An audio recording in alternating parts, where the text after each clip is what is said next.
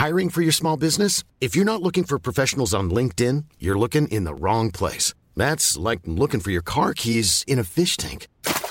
LinkedIn helps you hire professionals you can't find anywhere else, even those who aren't actively searching for a new job but might be open to the perfect role. In a given month, over 70% of LinkedIn users don't even visit other leading job sites. So start looking in the right place. With LinkedIn, you can hire professionals like a professional. Post your free job on linkedin.com slash people today. C'est prévu. Bonjour à tous et bienvenue à l'heure des pros ce matin. Cet homme qui danse sur la musique de Nat King Cole à l'issue d'une messe d'enterrement de sa compagne. Cet homme qui reprend les gestes qu'il avait euh, peut-être appris lui-même à Agnès et qui rallume les souvenirs.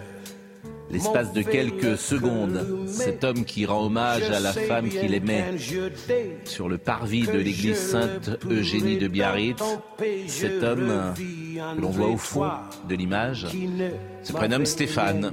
Et personne n'oubliera ce swing qui célébrait la joie de vivre d'Agnès Lassalle, professeur d'espagnol que l'injustice, la folie ou la cruauté de l'existence ont tué.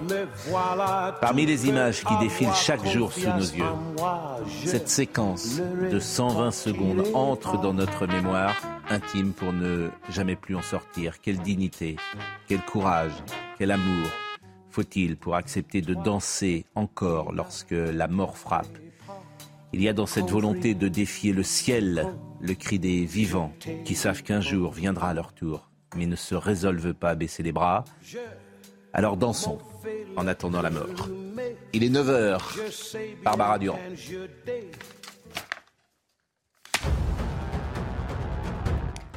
À la veille d'une nouvelle journée de mobilisation contre la réforme des retraites, le Sénat a adopté l'article 2 créant un index senior dans les entreprises, mais uniquement pour celles comptant plus de 300 salariés. Elles seront donc obligées de publier des indicateurs sur l'emploi des plus âgés sous peine de sanctions financières.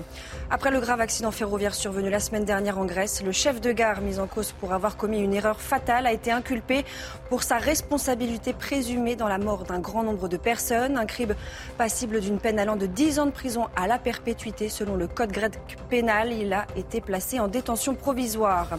Et puis Marseille reprend des couleurs. Hier soir, en clôture de la 26e journée de Ligue 1, l'Olympique de Marseille s'est imposé 1-0 face à Rennes. Septième victoire consécutive pour les Olympiens à l'extérieur. Elisabeth Lévy, Philippe Bilger, Gérard Leclerc, Jacques Séguéla, Fabien Villedieu. je disais l'autre jour, c'est la casquette la plus célèbre de France désormais, puisqu'on entre dans une semaine de tous les dangers, ou pas d'ailleurs, et on va en parler euh, avec vous. Mais j'ai demandé à Jeanne Cancard de venir ce matin pour commencer l'émission, parce que Jeanne, vous étiez à Biarritz. Et euh, je vous ai appelé d'ailleurs euh, tout de suite après avoir vu cette séquence, qu'on va revoir d'ailleurs peut-être en longueur, parmi toutes les images qui, qui, nous frapperont à la fin de l'année, et peut-être qu'on euh, qu'on gardera en mémoire, il y a cette image que je trouve absolument unique. Donc vous, vous étiez euh, à Sainte-Eugénie et vous avez vécu cette euh, séquence. Oui, et surtout personne s'y attendait. C'est-à-dire que la cérémonie, elle a duré une heure. Donc c'était dans l'église Sainte-Eugénie à Biarritz, dans la ville là où Agnès Lassalle vivait donc avec son compagnon Stéphane. Et en fait, il y avait des enceintes qui avaient été mises à disposition, placées un petit peu partout autour de la place pour que justement, pendant la cérémonie, eh bien, les gens qui veulent venir, ces anciens élèves, les habitants de Biarritz, qui veulent venir rendre hommage à cette enseignante, eh bien, puissent venir écouter. Donc c'est vrai qu'à la fin de la cérémonie, pendant toute la cérémonie, on a entendu des chants, des chants basques, des textes qui ont été lus, qui ont été écrits par sa, par sa sœur, par son compagnon. Et là, à la fin de la cérémonie, vous avez donc le cercueil d'Agnès Lassalle qui sort de l'église. À ce moment-là, vous avez toute sa famille donc qui suit derrière, ses parents, sa sœur, ses, son compagnon, euh, tous ses proches. Et là, tout d'un coup, vous avez cette musique qui résonne. Donc la musique, donc je l'ai noté, donc c'est Love de Nat King Cole. Mm. Et en fait, c'est une version française, donc là qui se met à résonner. Donc déjà, rien que la musique, c'était assez surprenant. Et puis là, en fait, on voit Stéphane Voiron, donc son, son compagnon, se mettre à danser. Et là, vous avez en fait tous leurs proches, tous leurs amis avec qui ils prenaient des cours de danse, qui dansent avec eux. Et en fait, là, c'est comme si tout d'un coup, le moment, il s'était suspendu. Comme si plus rien n'existait à part ça. Et quand on est allé justement nous voir leurs, leurs amis, qui ont dansé avec Stéphane, on leur a dit mais pourquoi, pourquoi avoir fait ça? Ils nous ont dit parce qu'en fait, il y a près de 14 ans, ils se sont justement rencontrés lors d'une soirée euh, de danse Et en fait, depuis, c'était leur passion commune. Et que pour lui, pour Stéphane, c'était finalement la plus belle façon de lui rendre hommage. Alors, je voudrais qu'on voit euh, toute la séquence. Ce sont vos images, hein, ces images qui ont été tournées de Jérôme Rampenou. Et on voit au départ euh, Stéphane. Et puis après, euh, on voit également les danseurs. Mais je voulais qu'on voit vraiment en plan séquence cette séquence comme on l'a revu il y a quelques secondes. Voilà, tu peux avoir confiance en moi.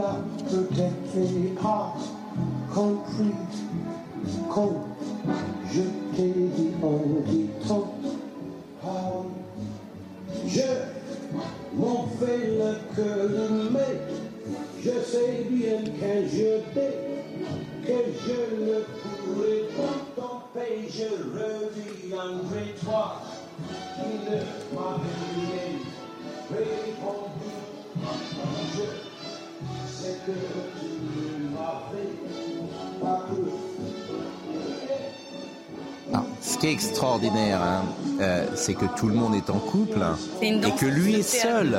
Et c'est ça qui a la force symbolique de cet homme qui danse malgré tout avec cette femme euh, qu'il aimait et qui est partie je trouve qu'il y a vraiment, euh, c'est pour ça vraiment j'ai voulu que vous soyez avec nous ce matin. Bah, c'est la question évidemment qu'on a posée à leurs amis qui dansaient justement mm. avec eux. C'est voilà, c'est une danse qui se fait à deux. On connaissait un petit peu la réponse, mais pourquoi est-ce qu'il était seul C'est parce qu'en fait, il imaginait finalement une dernière danse avec euh, avec Agnès Lassalle, donc qui était euh, sa compagne depuis 14 ans, avec qui il partageait cette, euh, cette passion de la danse. Il faut savoir qu'on a un petit peu demandé voilà comment ça s'est décidé, comment mm. pourquoi cette chanson, etc. Et en fait, on nous a expliqué, donc les proches nous ont expliqué que c'est Stéphane, donc le compagnon d'Agnès Lassalle, qui a vraiment insisté pour qu'à la fin de cette cérémonie, y ait cette danse mm. où on n'était pas forcément d'accord. Et lui, il a vraiment insisté parce qu'il a dit que pour lui, c'était la plus belle des façons de les rendre. Et vous avez rencontré euh, des amis qui étaient euh, dans ce cours de danse et qui ont voulu témoigner à votre micro. Nous avons rendu un hommage à euh, tous les élèves de l'école de danse dont elle faisait partie. Car Agnès dansait très très bien le lindy, c'est une excellente danseuse et le rock'n'roll avec son compagnon Stéphane. Qu'est-ce que c'est le lindy? Alors le lindy, c'est l'ancêtre du rock, c'est du swing en fait, des années 20, 30, voilà. C'était important pour vous de lui rendre hommage comme ça? Bah oui, parce qu'on sait qu'elle était passionnée et dans les soirées, on la voyait danser avec son compagnon, euh, le Lindy Hop, euh, en mode acrobatique même certaines fois. Donc euh, voilà. C'est une danse qui se danse à deux? C'est une danse qui se danse à deux. Et à un moment, on a vu son compagnon seul. Il l'a fait seul volontairement en imaginant qu'Agnès était avec lui. C'était ce qu'il voulait, voilà. Imaginez qu'il danse euh, avec Agnès et nous euh, un petit peu autour pour, euh, pour accompagner. La danse était une de ses passions Agnès. Elle n'était pas seulement enseignante Non, c'était une excellente danseuse. Et cette cérémonie, plus largement, vous l'avez trouvée comment? Magnifique. Très belle. Magnifique. C'était poignant, c'était beau.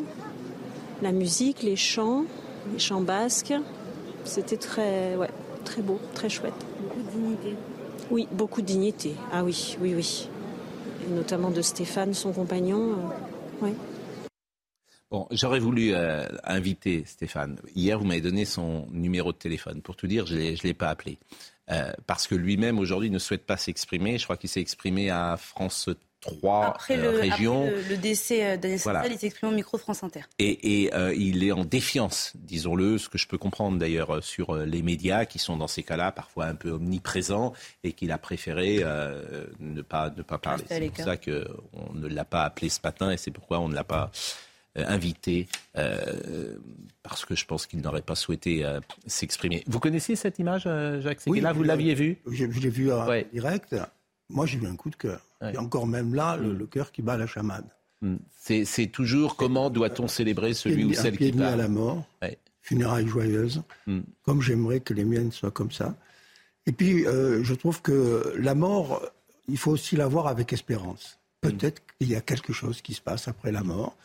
Et finalement, là, c'est une espèce de prolongement de la vie, parce que Hmm. c'est comme si elle était descendue du ciel. Et, et c'est- Il y a quelque chose de symbolique, je avec disais. lui, à- et, et voilà, elle de- repart après. De elle défier repart la mort, c'est danse avec la mort. Il y a quelque chose, il y a un symbole là-dedans qui euh, vous a frappé. Bon, Une des plus belles images de l'année pour moi. je ne sais pas, Philippe, si euh, Non, mais- ou Gérard ou. Mais vous l'avez très bien dit, euh, immédiatement, cette danse à la fin de cérémonie pourrait apparaître à l'homme que je suis un peu choquante, mais quand je la regarde, et grâce à vous, je l'ai revue, euh, c'est extraordinaire comme défi, justement, à quelque chose qui pourrait nous enfoncer dans une mélancolie structurelle. C'est fabuleux. Et si j'osais des comparaisons vulgaires, euh, la danse arrive parfois à la fin de certains événements comme une grâce, une libération totale. Je pense à des films, je ne ferai pas le rapport entre cette tragédie criminelle et euh, un film que j'ai dans la tête, mais la danse arrive parfois en conclusion de manière tellement magique. C'est le film de Bob Fosse Euh, non, c'est Drunk. Drunk. Drunk. Elisabeth, je ne sais pas si cette euh, séquence euh, Bien sûr, vous a euh, bien sûr. intéressé ou pas d'ailleurs. hein. C'est émouvant, mais comme j'ai l'esprit polémique, je me demande si l'éducation nationale et la France, par ailleurs, là je parle de la personne publique qu'elle était, du professeur, parce que là c'est la personne privée, je me demande si on a pris la mesure, si on a rendu assez hommage. J'ai j'ai l'impression que c'est passé très vite, dans le fond, euh, pour l'éducation. Je parle de l'institution, là. Bah, je pense qu'il y avait des représentants. euh, Jeanne, le ministre n'y était pas, mais il y avait une volonté aussi de la famille. euh, une volonté de la famille. La famille Oui. a bien dit, nous on veut une cérémonie dans Voilà. la discrétion. Donc c'est pour ça qu'il y avait quelques enceintes qui étaient, euh, qui étaient installées Mais il n'y avait pas, sur la par place, exemple, le ministre de l'Éducation nationale n'était pas là, mais sans doute parce que la famille n'a pas voulu, non C'est la famille Oui. qui avait Oui. bien expliqué, nous on veut seulement le strict minimum et pas de politique.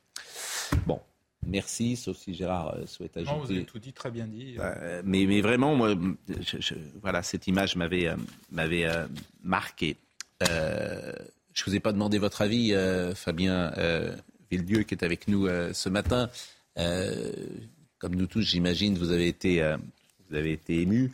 Mais c'est vrai que l'actualité ce matin, elle est sur les euh, retraites et sur les blocages futurs avec vous. Et c'est pourquoi on vous a demandé euh, de venir. Parce que euh, la France. Alors, il y a des choses qui nous ont choqués, disons-le. euh, lorsque j'entends un syndicaliste dire je vais mettre la France à genoux, je vais mettre l'économie à genoux, même si on peut combattre ces retraites, euh, cette réforme des retraites, je, je- je- suis surpris de, de la force de cette phrase, parce que c'est tout le monde qui peut être perdant dans ces cas-là. Et je voulais, pour commencer l'émission, ce que vous pensiez de, de cette phrase, en l'occurrence d'un syndicaliste de la CGT, ce que vous la reprendriez à votre compte? sans transition. Oui, c'est toujours difficile. Toujours difficile, mais bon, voilà, c'est le jeu.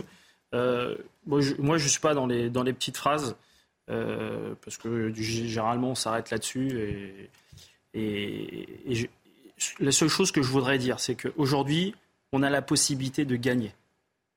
Et je m'adresse aux téléspectateurs. On peut gagner parce qu'il y a plein de gens qui regardent, il y a plein de gens qui doutent, il y a plein de gens qui sont contre cette réforme des retraites, mais qui disent bah, au-dessus, il va pas, va pas reculer, c'est pas possible. On peut gagner. Pourquoi on peut gagner? Et je m'appuie sur des faits, euh, des faits plausibles. Un, on a une unité syndicale comme on n'a jamais eu. Moi, ça fait des années que je milite. Ça fait des années que je m'engueule sur les plateaux télé entre les différentes organisations syndicales. C'est pas la bonne stratégie. Vous, ce que vous faites, c'est pas bien. Sudrail, vous êtes des radicaux. La CFDT, vous êtes des réformistes. Non, non. Là, tout le monde est d'accord. On a une unité syndicale que ça fait un mois et demi qu'on nous dit c'est la fin, c'est la fin, c'est la fin. Un mois et demi après, elle est toujours là. On a une grève reconductible qui est plus forte aujourd'hui qu'elle n'était en 2019, parce que rappelez-vous, en 2019, il y avait la RATP, la SNCF, et puis, et puis c'était fini. Là, il y a les raffineurs. Là, il va y avoir l'éducation nationale. Il y a une C'est-à-dire que opinion vous, par publique. exemple, vous êtes en grève demain, Moi, je suis en grève. à reconductible. demain. Donc votre train, vous ne montez plus dans votre train. Voilà, je monte plus dans mon train. et Donc vous ne euh, conduisez plus. Bon, et, et vous êtes combien à, faire grève, à votre avis, en pourcentage de conducteurs Je sais qu'en ce moment, on aime bien faire des prévisions. mais Moi, je n'en ferai pas. La seule chose que je peux vous dire, c'est que la grève sera très suivie. Mais vu qu'elle commence demain, euh, on Mais c'est au moins attendre 50% des conducteurs, à votre avis, ou c'est moins On sera bien au-delà. Bien Plus de des 50% Oui, des conducteurs bien au-delà Re- des 50%. qui acceptent Moi- l'idée moi, par exemple, reconductible. La seule chose que je, je- le seul chiffre que j'ai, c'est le nombre de conducteurs en grève sur la ligne DR, parce que c'est mon dépôt. Pourquoi la ligne DR Parce que c'est mon dépôt. Là, il y a 93% des conducteurs qui sont Reconductibles. en grève reconductible. Donc toute la semaine, il n'y a pas. Mais Toute la semaine, il n'y a pas. Reconductible, c'est. bah, oui, parce qu'en fait, si vous voulez, quand vous vous déclarez gréviste, soit vous faites une heure et une fin de, une fin de grève, et dans ce cas-là, on sait que c'est que 24 heures, soit vous mettez qu'une heure. en- entre guillemets de, de début de grève et vous mettez pas d'heure de fin. L'idée, c'est pas la. Donc ça laisse demain, la possibilité. Je veux dire, demain, si si s'il y avait qu'un mardi noir, ça serait pas un problème pour le gouvernement. Vous, c'est vraiment reconductible. Oui, on tous les jours. Vous remontez pas dans votre train tant que la réforme n'est pas enlevée. Non, mais faut dire les choses. Ah bah, écoutez, en tout cas, tant que l'Assemblée générale n'a pas fauté à la fin de la grève, je vous montrerai pas, mais Parce c'est que pas. moi, je vois pas de solution, en fait. Mais je le dis depuis un mois. J'ai l'impression qu'il y a un gouvernement qui ne peut plus reculer parce que euh, s'il recule, euh, ou alors il démissionne, quoi. Je ne sais pas ce qu'il peut faire. Et vous, vous êtes bloqué. Donc là, pour le coup, il y a une situation de blocage et je ne vois pas comment on va, on va trouver une solution. Bah, la solution, c'est la victoire. Voilà. Oui, c'est ça. C'est de venir demain en manif. C'est euh, Non, mais tous ceux qui peuvent se mettre en grève, de venir. Ah non, ceux qui peuvent faire si la guerre reconductible, qui pendant la un mois, fassent. vous allez gagner. Hein. Si personne ne travaille pendant un mois, le gouvernement, il va retirer sa réforme. Ça, c'est sûr. Moi, je suis d'accord avec vous. Mais- vous, parce mais- que c'est vrai que des fois on entend, on a l'impression qu'il ne reculera jamais. Non. Ah, si, si. Moi je dis une chose très Non, simple. il pourra pas faire si les gens se mettent en grève Ça, et sûr. notamment en grève reconductible, le gouvernement reculera. Ah, mais ça, c'est sûr. Voilà. Mais- Par contre, s'ils ne le font pas, il ne reculera pas. Ça Ah, c'est vrai. Oui, mais je suis d'accord avec vous. c'est le si qui est important. C'est-à-dire que pour- vous, quand même, vous allez perdre de l'argent. Est-ce que les gens ont envie de perdre euh, C'est important. euh, une journée de grève, vous l'avez dit l'autre jour, je crois que c'est. euh, pour, pour beaucoup de gens, c'est compliqué. Donc, euh, c'est ça que je n'évalue pas et que personne n'évalue, euh, sans doute. Oui, ça coûte de l'argent et moi je, moi je dis, je tire mon chapeau aux collègues. Parce qu'il y a énormément de collègues qui vont perdre énormément d'argent. Vous imaginez la responsabilité, y compris moi j'ai, c'est-à-dire j'appelle aux collègues Oui. de perdre là, tous les jours, Oui. à peu près entre 80 et 120 euros par jour. Oui. Voilà. Pour, c'est vrai, je suis d'accord avec vous, je ne sais pas si on va gagner. Enfin, euh, je suis pas Madame Soleil, Bah, je sais pas si on C'est-à-dire va gagner. si vous entrez, il faut Mais- pas ressortir au milieu. Autrement, ça sert à rien. Il y aura une sortie, ça c'est sûr. Non, mais Et au milieu. J'espère qu'il y aura une sortie par le haut. Voilà, c'est- c'est-à-dire que si vous entrez dans ce mouvement, de votre point de vue, hein, euh, évidemment, vous ne pouvez pas vous arrêter au bout de 5 jours. Parce que ce n'est qu'au bout de 25 jours ou 30 jours que les effets viendront. Peut-être même avant. Mais si tout le pays est bloqué pendant 25 jours, évidemment, le gouvernement est obligé de faire quelque chose. Euh, Jacques Séguéla, vous comprenez d'abord euh, cette réforme ou pas? Quoi, cette grève? Parce que oh, nous, on la comprend. Oui, euh, je- bien sûr, je comprends ça. Je, Hmm. Quoi, moi, en tout cas. Ce qui me touche nous. quand même le plus, c'est que la- Nous, c'est pluriel de majesté. Bon, oui. Nous, était un peu abusif. Moi, ce qui me, me- me touche le plus là-dedans, c'est la notion de liberté. Oui, il y a la liberté de faire la grève, mais oui, il y a la liberté de pouvoir bouger, oui, il y a la liberté de pouvoir travailler, oui, la liberté euh, de, de faire des choses. Et on ne peut pas détruire la France. Parce que détruire l'économie, c'est détruire la Oui, France. mais Jacques, euh, qu'est-ce faut- qu'on fait il quand faut- 70% des gens sont contre? Qu'est-ce qu'on fait? Mais qu'est-ce qu'on fait? Euh, on- essaye jusqu'au bout. euh, D'aller contre la volonté des Français pas d'aller contre la volonté, de les faire adhérer. Et ils veulent pas. Elle est- Ça cette- fait un- cette- ils veulent mais pas. cette- cette- marrant. Ils Oui, veulent pas. cette- Quoi, cette- certaines cette loi- ne veulent Cette pas. loi, elle n'est pas politique, elle est mathématique. Non. Plus on Mais- vieillit, plus on a besoin de retraite et plus on a besoin d'une retraite. qu'on en a parlé. nous ruine Même pas. le corps n'est pas d'accord avec vous. J'arrête, On là-dessus. Mais- c'est quand même un million de gens dans la rue qui bloquent 40 millions euh, Ah mais d'actifs. passe- oui. Mais c'est quand même ça la- la- la- Sauf, cher l'équation. Jacques, que 70% des gens sont contre l'idée de cette loi. Pardonnez-moi de le dire comme Oui, ça. mais enfin, ils sont plus Alors qu'ils ne sont 50%. pas contre l'idée de réformer le système. Bien sûr. D'abord, Oui. Pascal, je ne Oui. suis pas sûr qu'on soit encore à 70%. Il semble On est déjà qu'il y a un 50, dernier hein. sondage qui a un petit peu baissé. Mais est-ce que vous me permettez de poser une question Oui. là? Euh, Tout à l'heure, vous n'avez pas vraiment répondu à la question sur la phrase choquante de mon point de vue, il faut mettre l'économie à genoux. Comme si en réalité, vous n'apparteniez pas à cette France qui doit réussir. Comment justifier de telles phrases tout de même? Fabien, Ouais, si j'ai- j'ose dire. Il a J'ai une expression, j'ai une expression que- qui vient pas de moi, donc euh, que je trouve bien. C'est c'est comme si vous disiez euh, euh, le feu ça brûle, l'eau ça mouille, bah la grève ça bloque. Voilà, c'est une lapalisse de dire ça. Effectivement, la grève ça bloque. Comme il y a eu des grèves en 95 qui ont bloqué l'économie et qui font qu'aujourd'hui on a un système de retraite qui fait qu'on est décalé par rapport à ce qui se passe dans les, dans les autres pays européens. Et moi, j'invite les gens à leur dire, mais pourquoi, effectivement, on part plus tôt que dans les autres pays européens? Parce que justement, il y a des anciens, pas moi, moi en 95, j'étais lycéen, j'étais pas cheminot, il y a des anciens qui se sont battus, qui ont perdu de l'argent, qui ont, d'une certaine manière, c'est vrai, bloqué l'économie, et qui fait qu'aujourd'hui, on peut partir sans être cassé à la retraite. Elisabeth Lévy. L'une des raisons, à mon avis, pour laquelle il y a une telle défiance par rapport à cette réforme des retraites, elle n'est jamais traitée évidemment par les syndicats, qui est que euh, beaucoup de Français ont le sentiment qu'il y a une France qui travaille et une France euh, qui vit, disons, euh, plus ou moins sans travailler, avec des subventions, etc. Et ça, ça n'a pas du tout été traité. Comment? Oui. Bah, Pardon, Oui, pardon, excusez-moi, Florian. ouais. Ça n'a pas du tout été traité par la retraite. C'est pas comme l'a dit Florian, une opposition totale à une réforme euh, des retraites, c'est-à-dire que vous avez l'air de considérer qu'il ne faut rien bouger. Et je voudrais m'adresser à Pascal, vous avez l'air de considérer que la somme, que dans le fond, l'intérêt général, c'est la somme des intérêts individuels. Chacun a une bonne raison d'être contre cette réforme, mais je ne dis pas que c'est le cas. Je dis, si le gouvernement pense que c'est l'intérêt général, est-ce que ce n'est pas son devoir de c'est- tenir? mais- mais ce n'est même pas l'intérêt général, mais- puisqu'on t'explique que c'est- aujourd'hui Florian Tardif nous a expliqué que par A plus B, ça va coûter de l'argent. Donc euh, Oui, maintenant ça coûte plus cher que ça, ça Bon, ne bon, bah voilà. rapporte. Bah, c'est lui Simplement parce qu'il y a eu des, spécialiste. con- Non, non, des- non, il y a eu des concessions je- sociales qui ont je été apportées. Je conteste. Ce Ah, qui vous est vrai. Ah, vous ne pouvez pas contester, non, non, c'est-à-dire que si non, on je reprend les chiffres du gouvernement, Oui, oui, ça va coûter d'ores et déjà un peu plus d'un milliard d'euros. Oui, en tout à prenant fait. les Mais chiffres sur du l'ensemble, gouvernement. la réforme au départ devait rapporter 17 milliards. Ouais, De concession en concession, on a déjà donné 6 à 7 milliards. Ouais. C'est-à-dire qu'au lieu de rapporter Avec un 17 déficit- milliards, avec un déficit elle va à 13 rapporter milliards. 11 milliards. Mais vous ne pouvez pas dire qu'elle va coûter plus cher. Elle va rapporter Mais 11 le but, milliards. écoutez, Gérard, le but de la réforme est de combler le déficit. Le but de la réforme est de combler le déficit. Le déficit on annoncé est comprend. 13,5 milliards d'euros. Donc aujourd'hui, la réforme n'est plus capable de combler le déficit. Alors, c'est-à-dire oui, que le mais ça but n'empêche qu'elle va quand même- de la réforme elle va- elle n'est pas atteint. Elle va quand même y contribuer. Deuxièmement, sur ce qu'a dit, je Mais, m'excuse. mais non, Eh mais pardonnez-moi, Gérard, je, moi je suis Je content. désolé. Il vous dit l'exact contraire. Est-ce que ça peut rentrer dans votre cerveau? Il vous dit l'exact Non, contraire. il nous dit, Le il but ne dit initial pas de la l'exact réforme contraire. n'est Il est- plus Il atteint. a- Gérard, c'est à se but taper la tête contre les murs. Il vous dit le contraire. Il ne dit pas que la réforme va coûter. Il ne dit pas que la réforme, but comme vous initial semblez de la réforme, C'était je suis 17 dés- milliards. On est d'accord sur les chiffres, donc on va pas on se- reste avec un peu plus de 2, 3 milliards d'euros Comme de aujourd'hui. déficit. Comme aujourd'hui. Donc c'est-à-dire que le but initial de la réforme est de combler le déficit. Le, Donc, le donc, on ne le comble pas, c'est tout. C'est tout ce qui On ne m'intéresse. comble pas Voilà. complètement. On aurait été à 12 milliards en 2030. Bon, bien allez. ça, Oui, bah, à ce, ce 12 moment-là, en sera- 2040, on sera également, le 400 déficit millions. est comblé. Simplement, moi, je voulais revenir deux mots sur, sur ce qu'a dit euh, euh, Fabien Vildiot, qui a dit trois choses qui sont exactes, qui, sur lesquelles il n'y a rien à dire. La première, c'est qu'effectivement, on n'a jamais vu une unité syndicale comme celle-là, c'est vrai. Deuxièmement, que le mouvement va être très large, c'est vrai. La troisième chose que vous avez dite, c'est parce qu'il y a eu le mouvement en 95 qu'en France, on continue à partir euh, plus tard à la retraite. Mais c'est justement tout le problème. Plutôt. Comment la France, plutôt, pardon.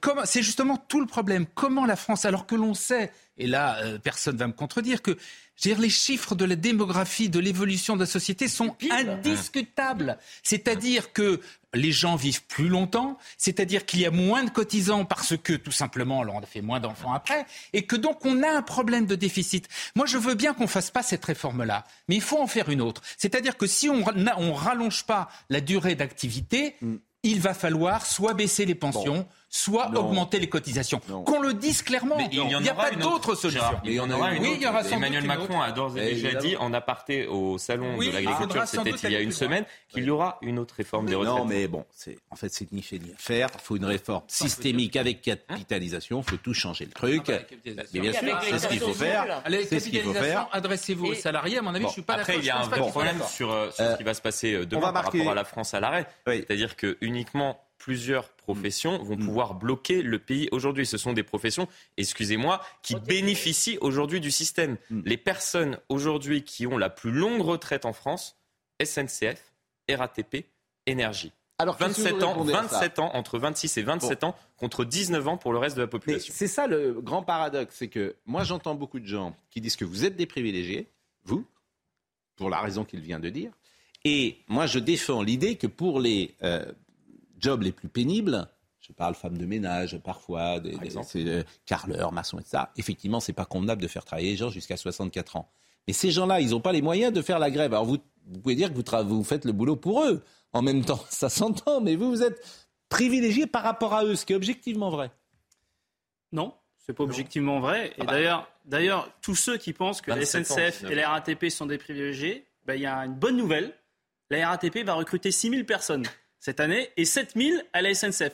Donc j'invite tous ceux qui pensent qu'être contrôleur de train, de, de train de banlieue, c'est le top des privilèges. Je dis J'invite pas ça, tous je gens- qu'ils ont Mais non, mais- privilégié par rapport à une femme de ménage, et, ni et plus je vous ni dis moins. juste, et je vous dis, et pour ajouter, et la SNCF et la RATP n'arrivent pas à embaucher. Alors il y a un truc que je comprends pas, c'est comment une entreprise dont on nous explique qu'on est en privilège, en permanence, en permanence, n'arrive pas à embaucher. parce qu'ils Alors ont qu'on plus a ces privilèges. embauché, on va embaucher les RATP et la SNCF 11 000. Et je vous fais un scoop, ils n'y arriveront pas. Mais pardon, mais Parce qu'une fois que vous pause. expliquez aux gens que vous êtes privilégiés, mais il va falloir bosser le samedi, le dimanche, il va falloir bosser Noël, il va falloir bosser en horaire décalé, il va falloir que le train... Ben oui Arrêtez, Et ben vous trouvez Noël, moins de arrêtez avec- candidats. arrêtez le samedi, le dimanche, Noël, arrêtez. Parce que euh, Ah, à chaque fois que je pose la question, combien de- mais parce que Noël c'est une fois dans l'année. Oui. D'abord, Bah, et puis qu'un journaliste peut aussi travailler. n'avez pas passé Noël et que le samedi, le dimanche, il y a beaucoup de gens qui aiment bien bosser le dimanche parce qu'ils préfèrent être dans la semaine, au contraire, avoir plus de temps. Il y a plein de gens qui aiment bosser le dimanche et qui, en plus, tu gagnes mieux le dimanche, tu Alors gagnes ça, double. alors ça, je vais vous dire.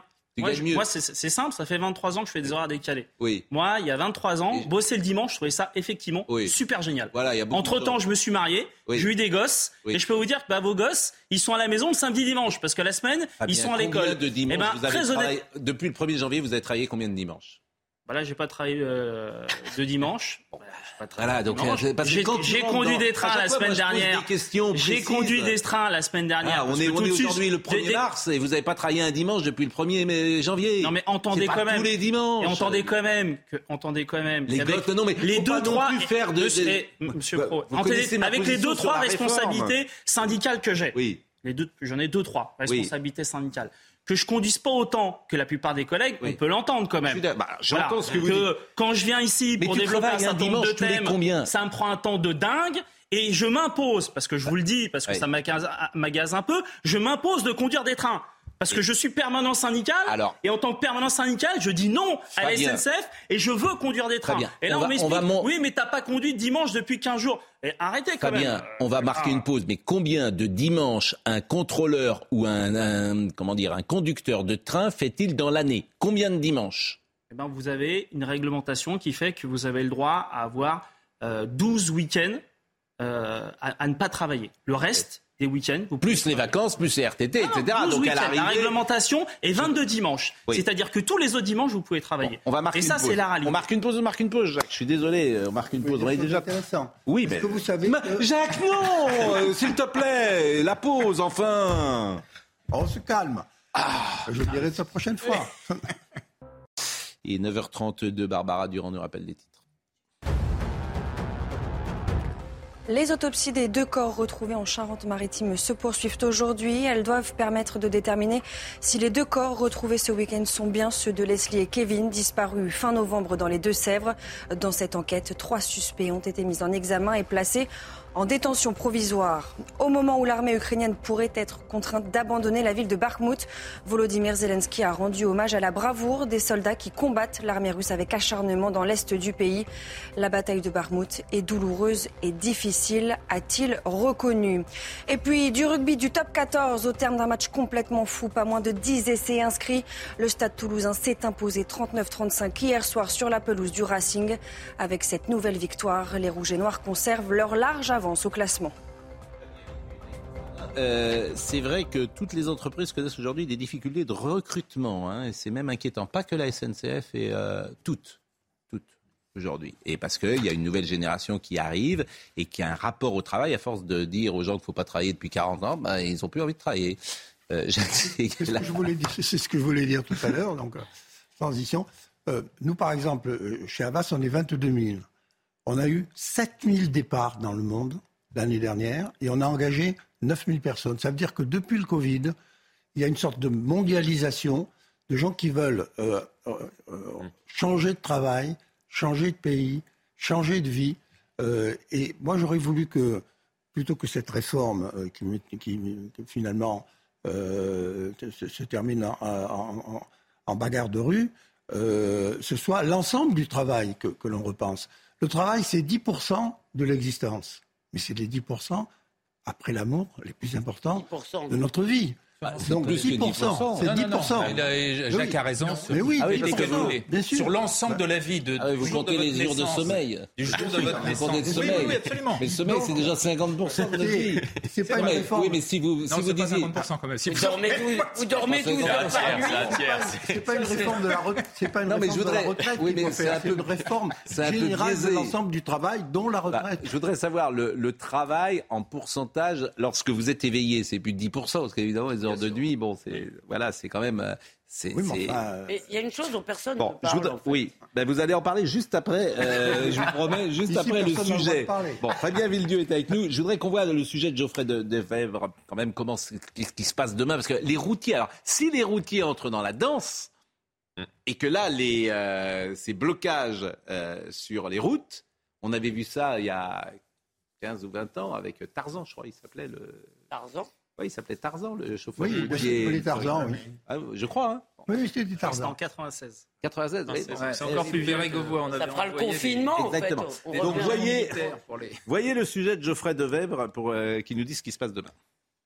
Le secteur de l'énergie est déjà mobilisé. Depuis vendredi, à l'appel de la CGT, plusieurs centrales nucléaires connaissent déjà des baisses de production d'électricité sans impacter le consommateur. Les routiers ont débuté leur mouvement de grève hier avec des opérations escargots prévues partout en France. Du côté des raffineries, la CGT a appelé à la grève reconductible pour, dit-elle, bloquer l'ensemble de l'économie au niveau de la production, de la distribution et de l'importation de carburant. Si le mouvement perdure, il pourrait impacter près de 40 millions d'automobilistes en France. La mobilisation sera également forte dans le secteur de l'éducation. Les prévisions de grévistes dans les écoles maternelles et primaires seront connues dans la journée. Dans le second degré, les enseignants ne sont pas tenus de se déclarer grévistes 48 heures avant. L'intersyndicale de l'enseignement supérieur a appelé à mettre les universités à l'arrêt. Pour la SNCF, le préavis de grève commence ce soir. Le réseau ferroviaire sera fortement perturbé, avec en moyenne un train sur cinq et aucun intercité de jour. Pour la RATP, un métro sur trois en moyenne circulera et un RER sur deux aux heures de pointe. Dans les airs, un vol sur cinq sera annulé à Paris-Charles de Gaulle et 30% des avions resteront à terre à Orly. Bien, Ville- Villedieu, vous avez dit qu'il y avait une unité syndicale, mais il y a également des politiques qui essayent de vous récupérer, me semble-t-il, et notamment la France insoumise. On va écouter M. Boyard, ce jeune député qui euh, demande que tous les lycées et les collèges soient bloqués. Et puis Jean-Luc Mélenchon également, qui essaye de vous, de vous récupérer, disons-le.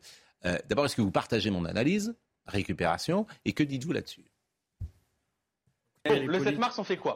Ah bah non Non, ça c'est pas le sujet. Le 7 mars, toute la France sera bloquée contre la réforme des retraites. Et parce que cette réforme nous Pensons concerne... pas. Ne- ne- on, on écoutera M. Boyard euh, tout à l'heure. Oui. Donc, d'abord, est-ce que vous acceptez Est-ce que vous acceptez? Rien à accepter. Mais est-ce que vous partagez Est-ce que vous partagez mon mot récupération? Je sais pas si c'est de la récupération. Après, c'est du soutien. Et vous savez, quand vous galérez, euh, parce qu'une parce que une grève, c'est la galère pour les usagers. Ça, je suis d'accord. Je l'entends. hein. J'ai beau être un syndicaliste, je l'entends. Mais c'est la galère pour celui qui fait, qui perd une journée de salaire. Voilà. Hmm. Et donc tous les soutiens qui viennent. question. Et nous... Est-ce que la France insoumise vous récupère? C'est tout. Non, je pense pas. Je pense pas. Je pense qu'on est des grands garçons, on se fait pas récupérer. Et des grandes filles. Excusez-moi parce que. Oui. Oh là là. Allez, celles et ceux, toutes et tous. Non, mais, bon. Moi, je suis dans un syndicat où on est assez sensible à ça. Donc après, je me fais taper sur les. Mais, on est- mais la, la société est sensible à ça. Et c'est d'ailleurs, euh, mais, mais vous m'avez dit que des conducteurs de train, c'est plus masculin que féminin. Il y a 1% de femmes qui conduisent des trains. C'est incroyable. Donc 99% Mais, pour- mais ça, c'est incroyable. Pourquoi? Bah, D'abord parce qu'on a été mauvais, je pense en termes de recrutement, voilà. Et puis parce qu'il y a eu une image un peu euh, la bête humaine, euh, avec du. Oui, on euh, peut voilà. mais, mais sauf que, vous savez, les images, euh, ça met un peu de temps à. La bête humaine, franchement. Bah. Peut-être, enfin j'essaye j'essaye bon. de trouver des explications. Bon, alors, Louis Boyard. Après tout, Louis- Il n'y a qu'une femme. Oui. Comment Ouais, mais L'image de ce plateau, il n'y a qu'une femme. Merci, Donc, merci euh, Gérard. Et je semaine- en train. vous avez raison. La semaine prochaine, vous que viendrez 1%. pas, il y aura une femme à votre place. Non, mais je suis ravi. Donc euh, voilà, il n'y a pas de problème. Oui, ça fait Bon, plus que- Louis Boyard. femme. Alors Louis Boyard, c'est formidable ce qu'on va entendre parce qu'il est donc euh, député. Il a lancé hier un blocus challenge sur les réseaux sociaux. Le principe est simple les étudiants et lycéens doivent poster, je cite, leurs plus belles photos de blocage euh, d'établissement.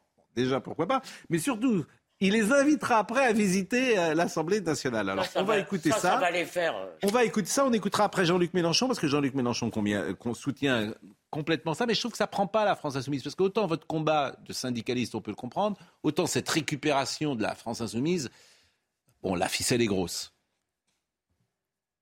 Bon, le 7 mars, on fait quoi?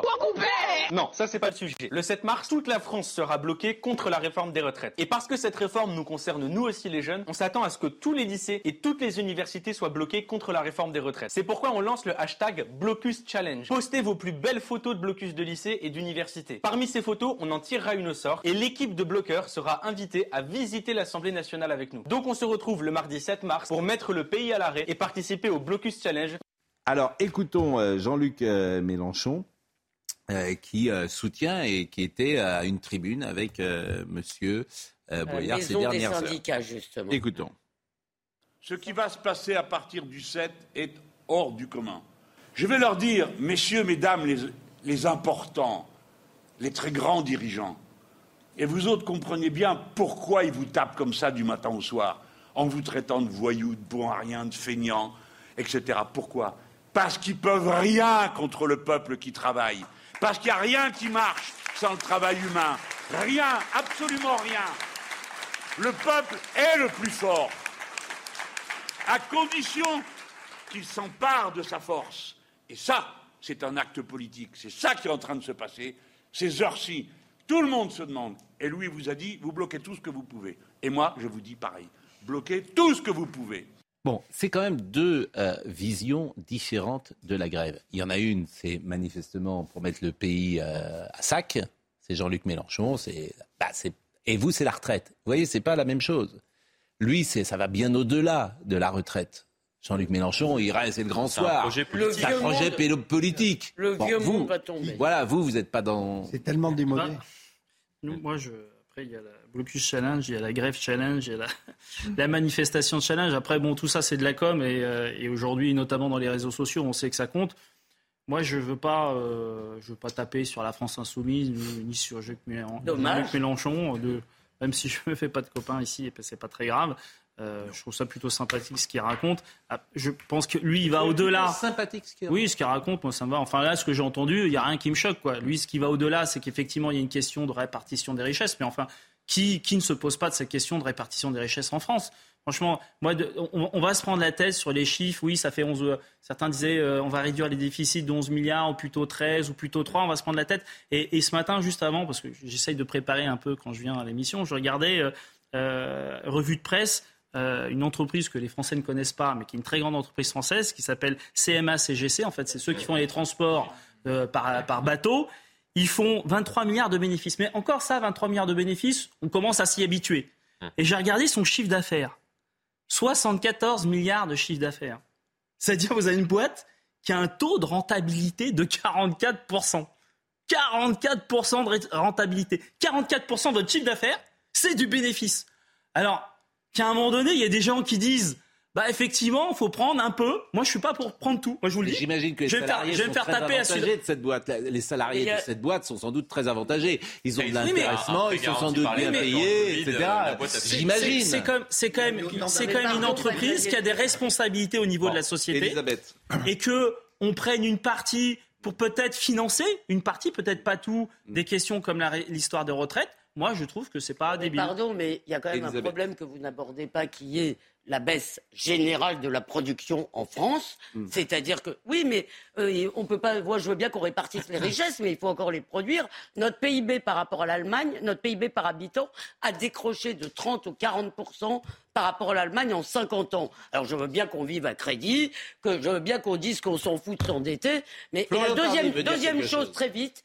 Vous avez parlé, vous avez dit que vous trouviez ça sympathique, euh, Monsieur Boyard. Moi, je trouve que c'est méprisant pour les gens qui, eux, sacrifient des journées de travail, Mais qui au- sacrifient des de ça, journées de illégal. salaire pour un jeu, comme si c'était un jeu. Mais c'est illégal. Une sorte de... Comment C'est illégal, c'est-à-dire que nul n'est censé ignorer la loi. D'ailleurs, Le Madame électoral- Le blocage des lycées, Ah, le si. blocage. C'est illégal, c'est-à-dire que si on reprend la loi, c'est effectivement, on a le droit euh, de euh, s'opposer à une politique comme cela euh, et de l'organiser à titre individuel ou collectif. Sauf qu'on n'a pas le droit de troubler l'ordre public. Et on Bah n'a pas le droit de bloquer euh, le- l'université. Yael Braun-Pivet d'ailleurs. euh, Yael- Braun-Pivet, l'Assemblée n'est pas un prix de concours. La politique n'est pas un challenge TikTok. euh, vous devriez les servir. Vous leur faites du mal. Respectez votre fonction, respectez votre institution, respectez les Français. Euh, m'a dit Non, mais le- Madame le pire, c'est ce qu'il offre. Non, non, mais C'est le- le- moi le- je trouve qu'il euh, ridiculise la Ouais. condition de député. Oui. Il propose des choses transgressives. C'est une provocation Mm. à la transgression de l'ordre public. Et Mélenchon, euh, je comprends bien que notre euh, Fabien Villieu trouve Mm-hmm. qu'il n'y a rien à redire. Je suis frappé de voir tout de même ce leader qui aurait pu entraîner parfois euh, des luttes frappées au coin du bon sens, cherche désespérément à faire oublier le socialiste traditionnel qu'il a été. Monsieur Boyard a répondu à Madame Braun-Pivet. Vous parlez de respecter les Français. Commencez par retirer euh, votre réforme des retraites. Au passage, vos millions d'euros d'actions chez L'Oréal, Total et LVMH vont, font bien plus honte à notre Assemblée. Bon, là, on est... Je vois pas le rapport, mais bon, effectivement, c'est pas, c'est pas grave. Bon, enfin, ce que je retiens de votre intervention ce matin, c'est votre détermination. Euh, c'est effectivement que vous... En-. Oui, mais alors qu'il y a un mois, euh, vous hésitiez un peu euh, sur le thème, on ne veut pas être tout seul. Mais non, mais parce que en fait, la stratégie, on a eu du mal à la mettre en place. Voilà, y compris, je trouve qu'on a été plutôt raisonnable. On n'a pas fait grève pendant les vacances scolaires. Mmh. Non, mais c'est vrai, Euh, vous n'avez pas Il y avait un piège euh, gros et on n'est pas tombé dedans. Voilà, on a attendu. Pour Je pense fois. que les gens ont compris que les grèves de Non, mais tout 24 ça est- heures, c'est utile, mais c'est pas suffisant. Donc voilà, la stratégie elle est posée. Il y a l'unité syndicale. Maintenant, soit les gens sont d'accord avec ça et on gagnera, soit bah, la grève reconductible elle fait pchit. Et ben on gagnera pas, c'est tout. Mais, mais je, je- je- je- je trouve, oui. Quand même que la grève est légale et que le blocage ne l'est pas. C'est quand même une chose qu'il faut effectivement toujours rappeler. On n'a pas le droit de bloquer que ce soit une raffinerie. Et, finalement, c'est le Français qui décidera en fin de course. ça. Est-ce qu'il va accepter 10, 10 jours, 20 jours, 30 jours, 40 jours de blocage? Moi, je vous dis 40. absolument pas. Et, et- et l'opinion va se retourner d'un bloc. Oui, mais fran- écoutez, franchement, vous n'en savez rien et moi non plus. non. Pour tout vous dire, prévoir, parce que il y a quand même prévoir. quelque chose que vous sous-estimez. Il y a quelque chose que vous sous-estimez, c'est la défiance sur le président Macron. Vous sous-estimez. Je suis désolé de vous le dire comme ça. Euh, donc, euh, moi, je ne sais pas ce qui va se passer, mais cette défiance, elle existe. Bien sûr. Et elle existe Bien fortement. bien sûr. Euh, donc, et vous elle- ne savez pas. et- et euh, elle ce qui peut continue à s'amplifier. Vous avez raison. Donc, moi, je n'en sais rien. Je mais sais pas, pas le problème des. Français. Est-ce que les Français vont accepter d'être bloqués 20 jours, 40 jours et, après En fait, on ils est ont quand le même son- déjà les, euh, Mais on est déjà Jacques, les plus mauvais en fait, élèves de, Jacques, de on l'Europe. va- Jacques, on va prendre qu'un exemple parce que vraiment, bon, on va- cette affaire de 1200 euros. Et Olivier Véran, il y a un mois, nous explique qu'il y aura... un- Non mais laissez-moi de finir. Qu'il y aura 1 800 000 personnes qui vont toucher ces 1200 euros. On va terminer à 10 000. Vous prenez, vous trouvez pas que c'est prendre les gens pour des ne imbéciles pas. Eh ben c'est tout. communication- la Je veux dire- communication Mais gouvernementale c'est pas de la communication, lamentable. ça. C'est pas de la Bon, com. c'est pas de la com. Moi, je pense que Attendez, c'est que c'est que c'est pas bon. La seule chose qu'il fallait faire en communication, c'est que c'est le président lui-même qui devait prendre à bras le corps euh, le, le combat et qui devait faire comme il l'a fait pour les Gilets jaunes, le Tour de France, chiffres, euh, en se remontant les Enfin, manches oui, et en enfin. parlant directement Mais- aux Français. mais vous parlez toujours C'est plutôt de- ça qui a manqué au niveau de la communication. Mais arrêtez avec cette com. Vous parlez toujours de com.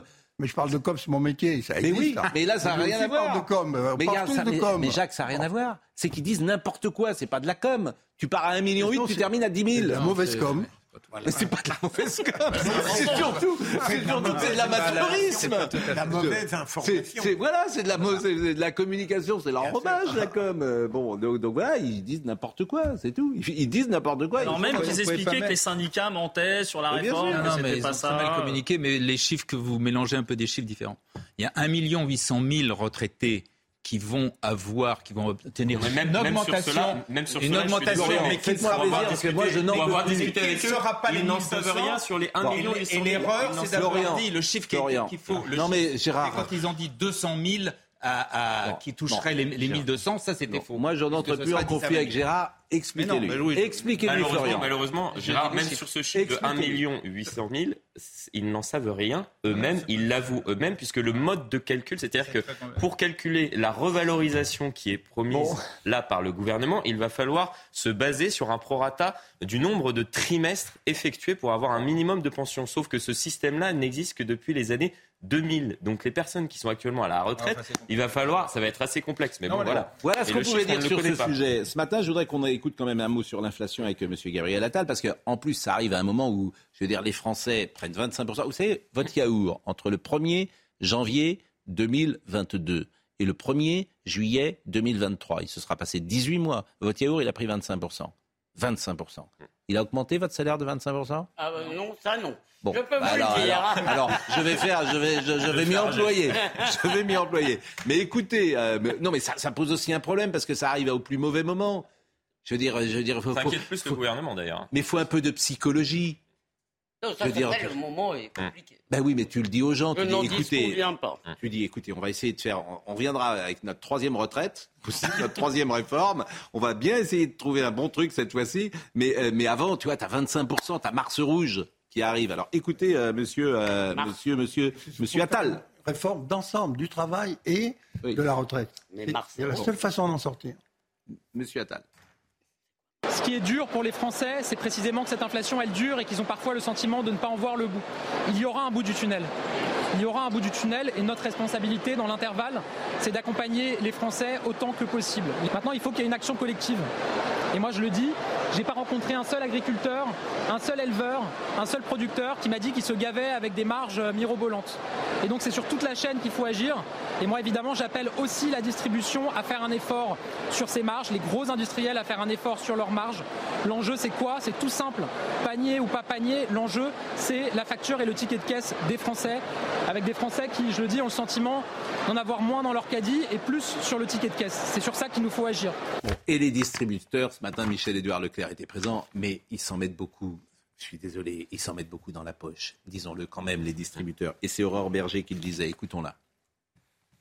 On peut en parler de la responsabilité de la grande distribution. Quand vous faites 40% de taux de marge sur le jambon, par exemple, qui est probablement l'un des aliments les plus consommés dans notre pays, qui se retrouve dans tous les frigos des Français quasiment, euh, avec lequel vous nourrissez vos enfants, quand vous faites 40% de taux de marge, je ne pensez pas que la grande distribution, elle peut aller un petit peu plus loin? Quand vous faites 80% de taux de marge sur les pâtes, les pâtes, il n'y a pas un aliment presque plus essentiel, notamment pour les familles les plus modestes. Vous ne pensez pas que vous pouvez faire un effort? Ce que je dis par contre à la grande distribution et ce que nous avons fait à l'Assemblée nationale, c'est que cet effort, il ne peut pas se faire sur le dos de nos agriculteurs. Et de la même manière, ce n'est pas nos TPE et nos PME qui doivent en payer le coût. Donc encore une fois, chacun doit prendre sa part. L'État a pris sa part, à la grande distribution de prendre la sienne.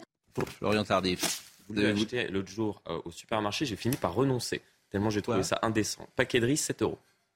C'est-à-dire que qu'on achetait il y, a, il y a quelques mois 4,90 euros, il est passé à 7 euros. Oui, mais il faut pas aller à la grande épicerie. euh, Ah non, je ne vais pas à la grande épicerie, c'est le petit commerce en bas de chez Faut moi. pas Non, aller mais chez comment expliquer que ça passe de chez 4,90 Fauchon. euros Non, mais c'est pour ça que les 7 gens vont chez Lidl. C'est pour ça que les gens vont chez Lidl, vont chez euh, des, des marques aujourd'hui, euh, même, euh, même Lidl est parfois considéré comme cher par rapport à des nouvelles marques qui se mettent. nouveaux euh, discounts, exactement, et des, des nouveaux discounts. Mais les gens finissent par renoncer. Bon. Édouard Leclerc était là. Écoutez, Michel Édouard Leclerc, et ce qu'il a répondu, parce qu'effectivement, les distributeurs, ils sont tous gentils quand tu les entends, mais effectivement, pour faire des efforts, c'est autre chose. Écoutez-le. J'ai beau faire de la com ou savoir faire de la com, je pense que je dois tenir ma promesse et je ne dois pas sacrifier cette image prix sur l'autel d'une com politique. Je ne vais pas aller sur la photo pour dire Leclerc vend moins cher, là, juste là. Enfin, franchement, j'ai 61, 71 ans, 45 ans de métier. Euh, notre public, enfin, vous, vous êtes plus jeune, mais tous les gens qui me connaissent savent que j'ai pas attendu une réunion publique pour, euh, pour être moins cher. moment, notre objectif, c'est de moins- d'être moins cher, non pas sur 20, 30, 40 articles, mais sur tous les articles, parce que, en fait, tout est en train de flamber dans les magasins. Que vous rentrez dans un rayon de pâtisserie ou de viennoiserie, viennoiserie industrielle, tous les articles bougent, euh, le, rayon, le rayon des produits d'entretien, les, les rayons alimentaires bougent, et donc. euh, euh, Mais on- c'est un gadget, ce on s'est- on s'est posé la question, euh, c'est Olivia Grégoire et Bruno Le Maire qui nous ont proposé de, de faire un, un- un marqueur un peu de notre intention. Mais euh, quand euh, le consommateur, on a 19 millions de clients dans les centres Leclerc, euh, notre avis, l'avis des gens de terrain, du carrelage, de nos magasins, c'est de dire que si on a un cône aussi restreint de communication, ça donne l'impression qu'on se rattrape sur le reste. Donc pour le moment, pour des raisons professionnelles, nous préférons être moins chers surtout. Non, mais c'est vrai qu'ils ont mis parfois chez nous les producteurs, euh, la distributeur, les distributeurs, c'est voilà, c'est un rapport de force où euh, si tu veux rentrer chez Leclerc, faut rentrer avec les conditions de Leclerc. Et puis c'est vrai aussi pour Auchan, et puis c'est vrai et que les conditions qu'ils t'imposent parfois sont, sont rudes. Tout le Oui, monde le sait à peu près. Ce qui est insupportable, c'est que le gouvernement n'ait jamais réussi Eh à leur imposer euh, de mieux bon. traiter les producteurs. Fabien Villedieu, dernier mot parce que vous allez nous quitter. Bah, Tout augmente sauf les salaires hein, aussi, hein, parce que c'est une, une- tout augmente sauf les salaires, parce qu'une des clés de la réponse, ça sera l'augmentation des salaires, sûr. et les gens ne le savent pas, mais aujourd'hui, 80% des minimums de salaire de branche sont sous le SMIC. Ils sont sous le SMIC. 80% des débuts de grille de rémunération des branches professionnelles commencent sous le SMIC. Voilà. Pourquoi? Parce que le SMIC est calé à l'inflation. C'est-à-dire dès que l'inflation augmente, le SMIC augmente. Mais si, sauf que les branches professionnelles, elles, elles n'augmentent pas leur grille de rémunération, ce qui fait que le SMIC augmente et les grilles, les premières grilles en tout cas, se trouvent en dessous. 80%. Ça va t'étonner, mais je suis tout à fait va d'accord avec toi. Moi, je pense que une des façons de La- sortir de ça, c'est évidemment d'augmenter les salaires et les salaires de tout le monde. Et d'abord des plus bas salaires. Oui, d'accord. Et, et- et- et c'est une façon de, de, de- Dans tes d'entrer dans, dans entreprises, le sûr que pratiqué. Mais non, mais dans les grandes entreprises, il y a pas- chez Havas, il n'y a pas, il y a pas quelqu'un qui est au SMIC. fait. Il y a pas de salaire. Qu'on a fait chez Havas. Dans les grandes boîtes, il y a pas, c'est un avantage. Il n'y a pas de SMIC. Il n'y a pas de gens qui sont payés au SMIC chez Havas, sans doute pas. Non, mais on, ça démarre très bien. Mais ça dépend. À, à- à Ouais. la SNCF, Hmm. vous avez une grille qui commence sous le SMIC. Et c'est parce que vous êtes en horaire décalé que vous avez des primes, mais votre traitement de base est Hmm. sous le SMIC. Et c'est parce que vous avez des primes que vous êtes au-dessus. Et ça, c'est pas normal. Merci à vous. Merci, on est euh, comme chaque matin en retard. Merci. On va parler euh, du virus chinois de Florent Pagny euh, dans la dernière partie. Et on parlera d'autres sujets, bien sûr. À tout de suite. Il est 10h02, Barbara Durand. Objectif de cette nouvelle journée de mobilisation ce mardi, mettre la France à l'arrêt, voire au-delà pour une partie des opposants au projet phare d'Emmanuel Macron. Les syndicats dont le moral est gonflé par le succès des précédentes mobilisations espèrent dépasser les 1,27 millions de manifestants recensés le 31 janvier dernier par la police. Certains routiers n'ont pas souhaité attendre mardi et ont commencé à se mobiliser dès ce matin après un appel à la mobilisation de plusieurs syndicats. Des blocages sont en cours depuis très tôt, notamment, vous le voyez sur ces images, dans la zone de l'aéroport de Lille. Et puis Novak Djokovic renonce à participer au Masters Mills d'Indian Wells. Le Serbe, numéro un mondial non vacciné, n'a pas obtenu d'autorisation spéciale pour rentrer sur le territoire américain. Novak Djokovic devrait également devoir renoncer à participer à l'Open de Miami, prévu du 22 mars au 2 avril. Un dernier mot sur l'inflation, parce qu'on ne l'a pas dit tout à l'heure, mais l'inflation est évidemment la conséquence de la crise de l'énergie. On est d'accord Et la crise de l'énergie, c'est la guerre. Donc euh, le marché de l'Europe, euh, il faut sortir du marché de l'Europe sans doute pour l'énergie, et que les gouvernements européens, je vais le dire encore de manière caricaturale, ont fait n'importe quoi.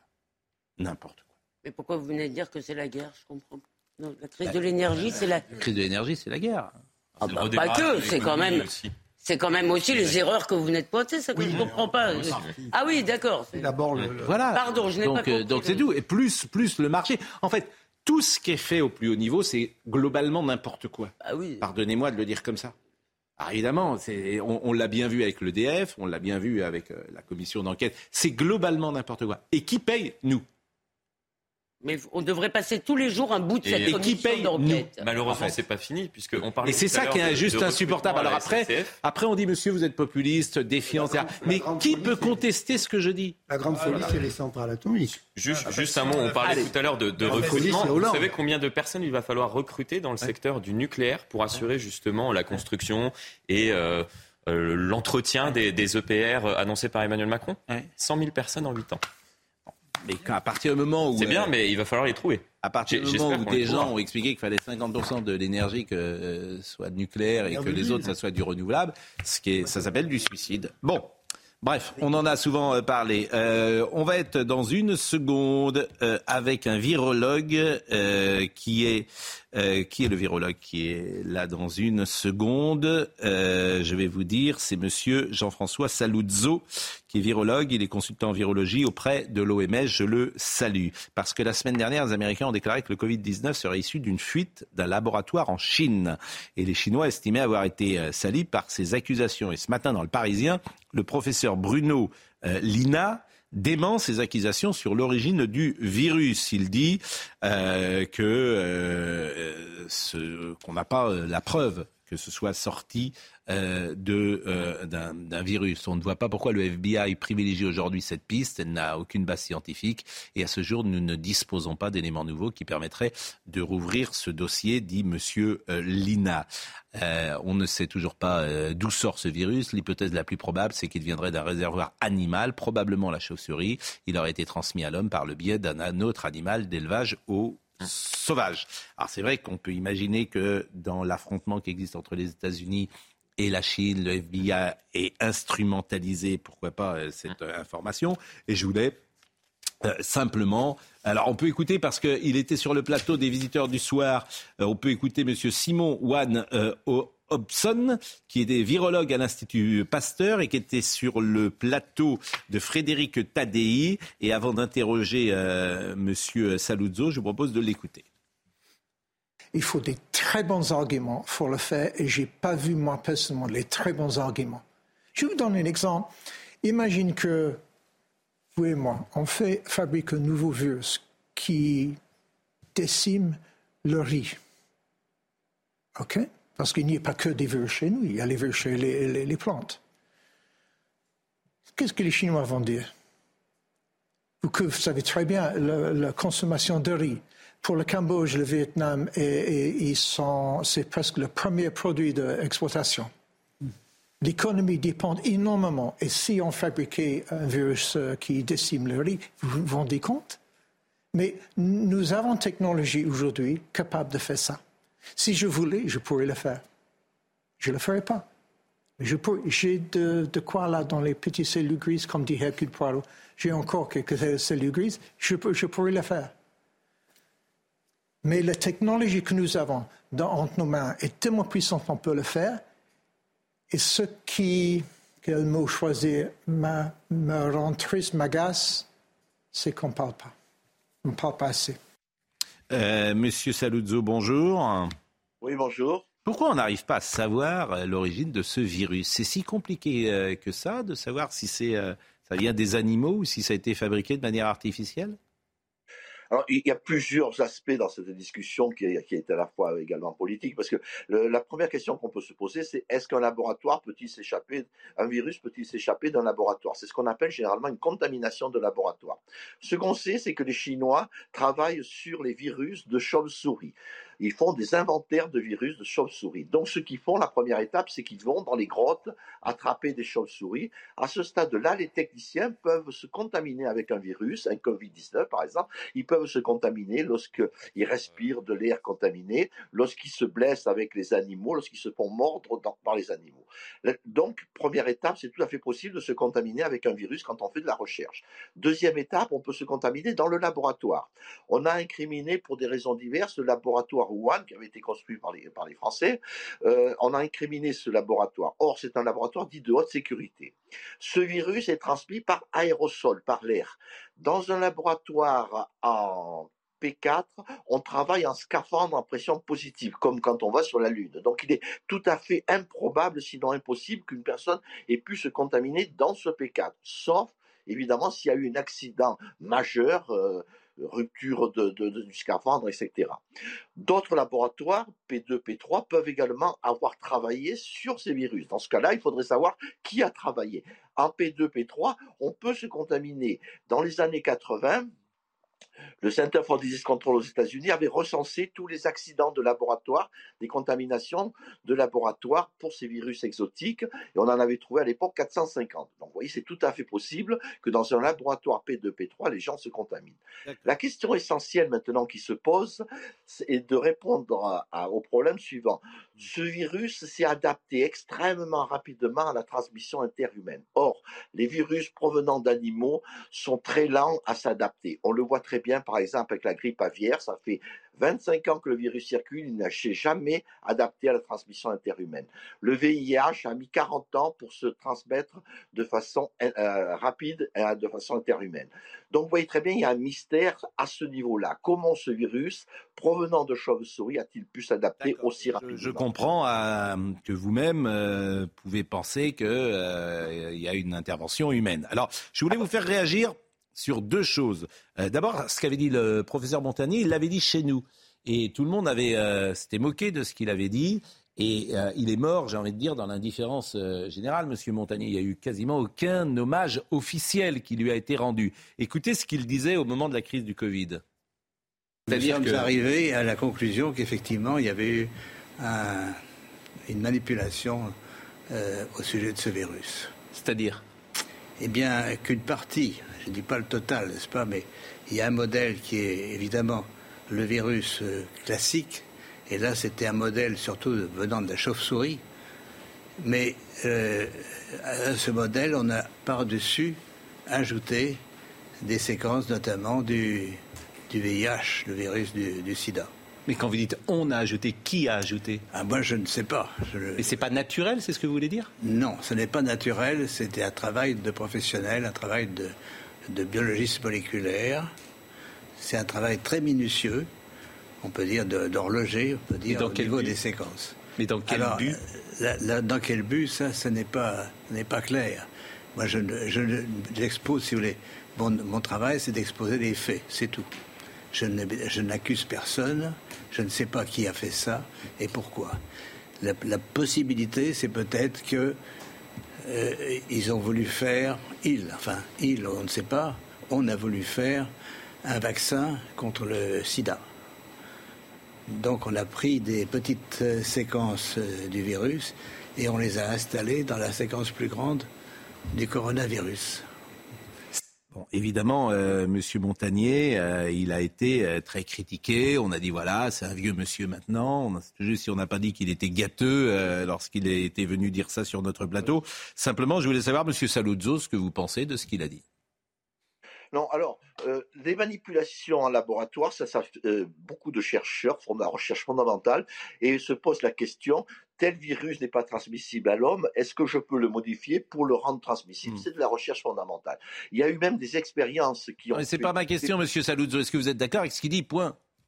Ben, non, le- la question, non, je ne pense pas qu'il y ait des séquences, qu'on veuille faire un, un virus, un vaccin contre le sida avec un virus inconnu. Ça serait un non-sens. D'accord. Mais pourquoi, si c'est un non-sens, pourquoi un homme qui est prix Nobel le dit?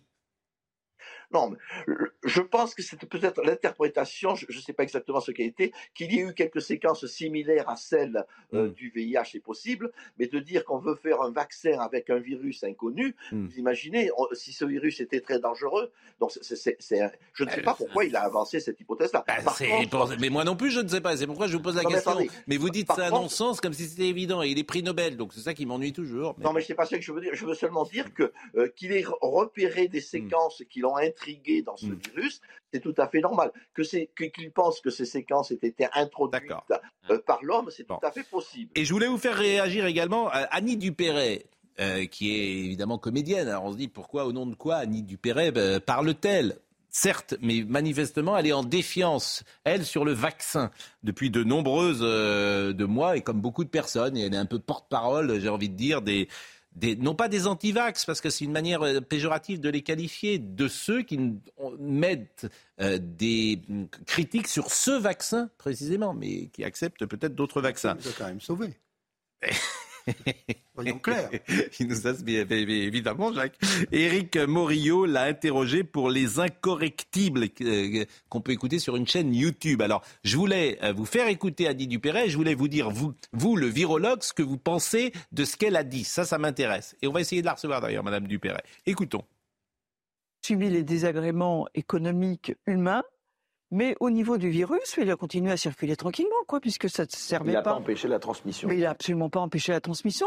Donc, ça a fait son œuvre de. Non, mais il a protégé. euh, enfin, là, c'est c'est l'argument qu'on entend. C'est qu'il n'a pas empêché la transmission, mais il a, il a protégé Des cas graves. des cas graves ça. euh, chacun demander, des euh, personnes qui se vaccinent. Voilà, voilà, la on, va, on demander leur avis. On va demander leur avis posthume aux triples vaccinés qui ont décédé à l'hôpital. Bon, qu'est-ce que vous pensez de ce que dit Madame Dupéret, euh, Monsieur Saluzzo?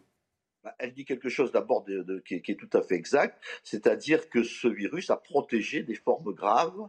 Certes, il n'a pas empêché la circulation du virus, mais il a protégé ce vaccin euh, des formes graves. Donc ça, c'est un point euh, Hmm. évident. Alors, effectivement, il y a pu y avoir des personnes très vaccinées parce qu'ils avaient des facteurs de comorbidité très élevés et qui ont décédé, mais on peut dire qu'il a sauvé beaucoup de personnes. Alors, malheureusement, c'est pas un vaccin parfait, comme on a, a l'habitude. Mais si vous permettez, je voudrais quand même finir sur, sur l'histoire du laboratoire parce que je rejoins quand même l'hypothèse de Monsieur Lina en ce sens De Monsieur Lina, hein, qui dit qu'effectivement, Bruno c'est. Lina. Voilà. Voilà, que ce virus a une origine naturelle, parce que vu les modifications, bon, il peut y avoir cette histoire complotiste des Américains qui disent euh, c'est un virus laboratoire, mais pour qu'un virus s'adapte aussi bien, il a dû circuler intensément. Et moi, mon hypothèse, c'est plutôt qu'il a circulé non pas sur des animaux sauvages dans le marché de Wuhan, etc., mais plutôt sur des, des animaux qui sont proches de l'homme, notamment les cochons, et qui sont euh, élevés de façon intensive. Et ça, c'est extrêmement grave parce que les, a- lorsque vous élevez les cochons de façon intensive, si un virus se répand dedans, il s'adaptera extrêmement rapidement. C'est plutôt dans cette hypothèse-là que je vais. Mais maintenant, évidemment, les Chinois euh, n'ouvrent pas beaucoup le- leur- leurs informations. Et ça, c'est étonnant. En 2003, j'étais avec l'OMS en Chine lorsqu'il y a eu le SARS coronavirus. Mm. Et à cette époque-là, les Chinois ont donné toutes les informations qu'on leur demandait. Et ils le font pas aujourd'hui. Bah écoutez, merci. De toute façon, le saura-t-on un jour? Voilà, c'est notre question euh, que nous poserons. Merci beaucoup. Pardon, Merci beaucoup, Monsieur Saluzzo. Merci beaucoup et bonne journée à vous. Un des pays du monde où il y a moins de morts par habitant, et je pense que c'est le numéro un en Europe. Mais est-ce qu'on peut quand même On peut pas dire revenir sur la stratégie vaccinale de... Oui. C'est dommage que notre invité soit parti. Ah bon, bah je. C'est- non, mais c'est dommage parce que, si vous voulez, j'en ai un peu assez d'entendre des gens dire oui, ça ne protège que contre les formes graves, mais jamais remettre en cause espèce de religion. Mais il le remet en cause. Mais il re- mais parce Ah que bon, le j'ai mal dossier- entendu, Mais alors, parce que le dossier est terminé. Il dit lui-même euh, que le virus, que le vaccin n'a pas empêché la transmission. Donc il referme lui-même le dossier. C'est-à-dire qu'aujourd'hui, on ne, peut- on ne demanderait pas aux gosses de 15 ans de se faire vacciner. C'est On a obligé tout le monde à se faire vacciner Oui, mais avec c'est le pour pass. ça que je vous dis aujourd'hui. Aujourd'hui, on ne le remettrait pas, Oui, puisque pas- c'était en fait le. Je l'ai dit mais dix mille fois. Lorsqu'Emmanuel Macron, le 13 juillet ou le 14 juillet ou le 12 juillet, euh, je- invite tout le monde à se faire euh, vacciner, c'est précisément parce qu'on pense que le vaccin protège de la transmission. Oui, bien c'est sûr, une mais erreur. ce que, ce que je dis, c'est qu'après, la communication gouvernementale n'a absolument pas changé. Mais elle a, elle a, elle a commis- changé de fait. Aujourd'hui, voilà, on vient de traverser Ah bah l'hiver aujourd'hui, oui. sans, sans, sans une mesure barrière. Aujourd'hui, Voilà, oui, mais pendant des mois, on nous a enfarinés. Mais- mais on Et les a- soignants on non a en- vaccinés, on les a enfarinés aussi. On nous a enfarinés. La On réponse est oui. On devrait revenir là-dessus. La réponse, comment oui. Sur la réintégration des, des Et soignants. bien sûr, la réponse est oui. Mais, mais comme euh, ils font n'importe quoi sur tout, donc je vois pas pourquoi ils feraient pas n'importe quoi là-dessus. Pardonnez-moi de le dire comme ça, puisque ces gouvernements euh, se font n'importe quoi. Alors l'autre a fait ça, bah, je fais la même chose. Et, et- et qu'on ne dise pas qu'à l'époque on savait pas, parce qu'à l'époque, au départ, nous on a dit que c'était euh, n'importe quoi. Certains ont dit que c'était n'importe quoi. Ils auraient Ah oui. pu interroger n'importe quel médecin généraliste. On va parler de Florent euh, Pagny. Lorsqu'il fait un- une recommandation, analyse la balance Il y a un risque pour tout traitement, Mais pour évidemment. tout médicament. Il y a un risque. Par contre, il faut toujours que la balance soit plus du côté du bénéfice que du risque. Ah mais j'ai pas présenté causeur. Rééducation nationale, stop au grand en- endoctrinement. Alors il y avait le grand plan c'est- on quoi pris le grand témoignages. C'est quoi le Re- grand Eh ben, endoctrinement on a appris les témoignages recueillis par Reconquête, c'est absolument sidérant. Oui, Vous bon. oubliez Non, mais oubliez l'origine. Ce sont des C'est peut-être un peu euh, Oubliez orienté. l'origine, ce sont des témoignages de parents et de profs Oui. et même d'élèves sur ce qu'on met dans la tête de vos gamins à l'école. Je vous assure Mais par exemple, que ça par fait exemple, peur. ça m'intéresse. Bah, par exemple, il y a un gamin de 5 ans, il se trompe de toilette, de- il va chez les filles au lieu d'aller chez les garçons, et immédiatement, il y a un adulte qui vient lui dire Mais ne t'inquiète pas, mon petit, tu as le droit d'être une petite fille. Et c'est comme ça sur tout, sur la planète, sur le LGBTisme, sur tout. Surtout, c'est un- invraisemblable. C'est là, c'est cette page-là, je peux en lire quelques témoignages Oui. ça? Je suis en première dans un lycée catholique d'Île-de-France. Une propagande anti-droite est menée au cours de sciences politiques, Reconquête, Fratelli d'Italia Vox, les démocrates de Suède, Viktor Orban, le parti polonais droit et justice sont tous mis dans le même sac de l'extrême droite néofasciste européenne. La montée des identitaires est comparée à l'avènement d'Adolf Hitler et du nazisme en Allemagne. Ah Moi, oui, je suis mais- pas étonné de ça. Non, mais dans un lycée catholique, ça c'est intéressant. Oui, je suis d'accord. Parce que l'école catholique sous suis contrat. Alors, on ne peut pas vérifier tout ce que vous dites, par définition. Des Bah, ce témoignages. sont des témoignages, les gens donnent leur nom, ils donnent le nom de l'établissement. Ma nièce en sciences politiques et relations internationales à la Cato de Lille m'a montré les options à choisir pour ses trois années de licence. Introduction aux études de genre, sociologie de l'ethnicité, politique et religion, études post-coloniales, philosophie de la migration, genre, sexualité et lutte moderne. L'intitulé de ce cursus c'est La licence de relations internationales pour une solide compréhension analytique et critique de la politique mondiale. C'est beaucoup trop large. Non, mais moi, je ne suis, pas, je suis pas étonné de ça. Mais la bataille culturelle et intellectuelle, elle est. Ouais. Vous voulez dire qu'elle est perdue, mais non, il faut la mener. Mais, mais on ne va pas se raconter de salade. Euh, les écoles de journalisme. Ah, bah oui, il y a un mot là-dessus. oui. Bien sûr. Incroyable. Que vous voulez que je vous dise euh, Les écoles de journalisme, c'est terrible. On leur apprend l'inverse du journalisme. Et bien sûr, voilà, et elle, elle penche quand elle- Et, et aux gamins de 5 ans, on demande imagine-toi dans la peau d'un migrant, Gérard, parle tes parents il parle immigrés. plus, Gérard Leclerc. Les Il est- grands il- journalistes il est effrayé- est à effrayé, l'enseignement des écoles de journalisme. Gérard, il est effrayé. Mon fils est en seconde. Le premier devoir demandé par le professeur d'anglais est le suivant. Vous raconterez l'arrivée en France de l'un de vos parents immigrés. non, mais bon, on a le droit de sourire, Gérard. Mais c'est vrai, convenez que c'est convenez que ce qui se passe dans les écoles, dans les, chez les étudiants, Il y, a, il y a des aberrations, tout ce qui est euh, sur les trucs genrés, etc. Je ne suis pas d'accord, Et convenez. Mais, vous savez euh, que vous-même passerez pour un odieux Un- un réactionnaire. réac hein, affreux. Je vous assure. Hein. Bientôt. Bientôt. Un homme Wokisme d'atmosphère. Bon. euh, On aime causeur. comment? Non, mais écoutez. voilà. Merci Jacques. Bon, alors, qu'est-ce qu'on. me- Alors, Florent Pagny. Florent Pagny, parce que Florent Pagny. euh, alors, euh, j'ai l'impression que les choses ont changé depuis le début de l'émission, donc je demande à Marine.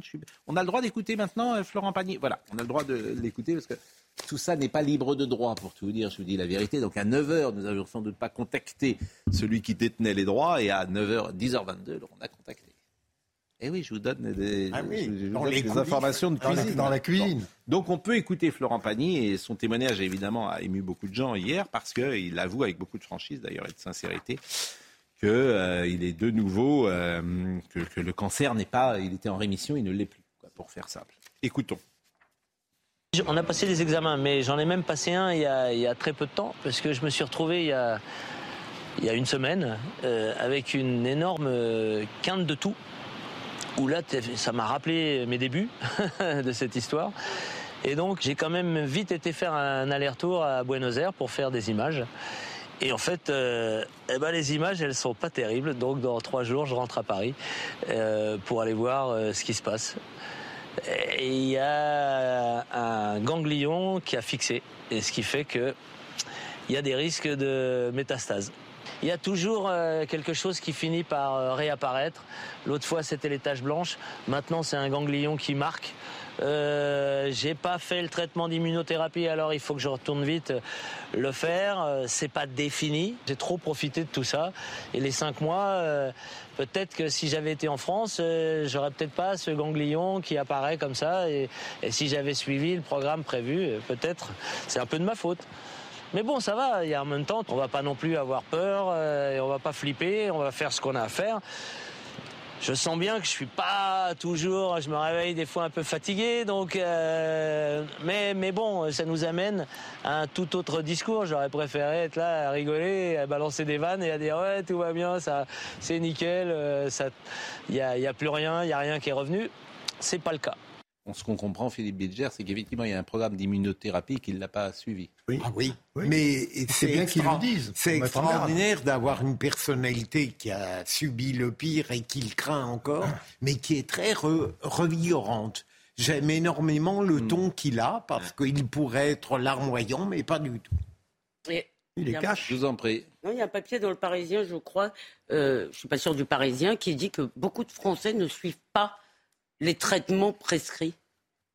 Oui. Ah, je crois que c'est moi. moi Non, non, non, je vous en prie, allez-y, allez-y, D'accord. allez-y. Voilà, j'ai été étonné par ça, que beaucoup de Français, parce que vous savez que les Français vont beaucoup chez le médecin, ils, ils, ils sont pas contents de ne pas avoir de rendez-vous, et euh, ils suivent pas leur traitement. Vous saviez ça, Florian, vous qui vous intéressez aux questions médicales? Non, mais ce qui est intéressant aussi de souligner, c'est que euh, très souvent, les Français qui partent à l'étranger, on critique souvent notre système de santé, reviennent en France. Ah oui. Parce qu'ils ont un problème Pas de que les. Français. Philippe. Et pas que les, Pas que les Français, mais- mon mais cher Français. Florian. Philippe, vous-même, vous avez eu un souci euh, Euh, oui, j'ai important, eu un euh, souci qui est arrivé parce qu'on a constaté que j'avais une forte anémie.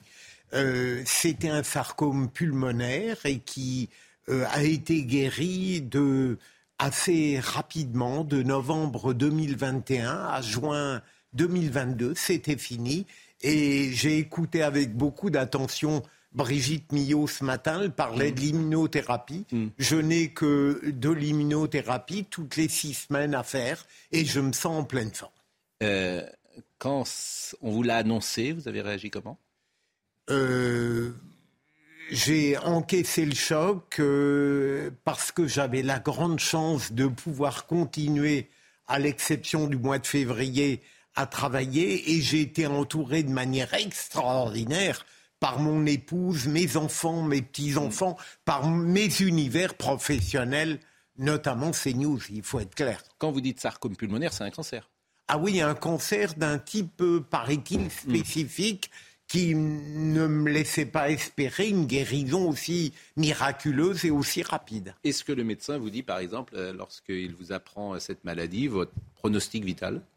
Non, non, pas du tout. Lorsqu'il me fait venir en juin, euh, il, a, il me dit euh, tout est parti, il n'y a plus rien, vous n'aurez à faire que. Non, mais au début, au début, est-ce qu'il vous dit que euh, Non, non. le pronostic Non, non, il me Vous lui dit- posez la question Euh, oui, un petit peu, mais manifestement, il est compétent, concentré. Mm. Il ne m'annonce pas le pire. Il me dit que ça peut se guérir, que c'est compliqué.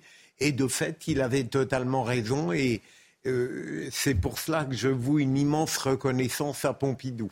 Mm. Et à lui en particulier. Euh, Vous êtes venu régulièrement, d'ailleurs, euh, les téléspectateurs, est-ce qu'ils s'en sont rendus compte ou pas? Je ne sais pas. Alors- Nous, on s'en rendait compte parce que euh, votre, vous êtes plutôt joyeux dans la vie, avec beaucoup d'énergie et toujours.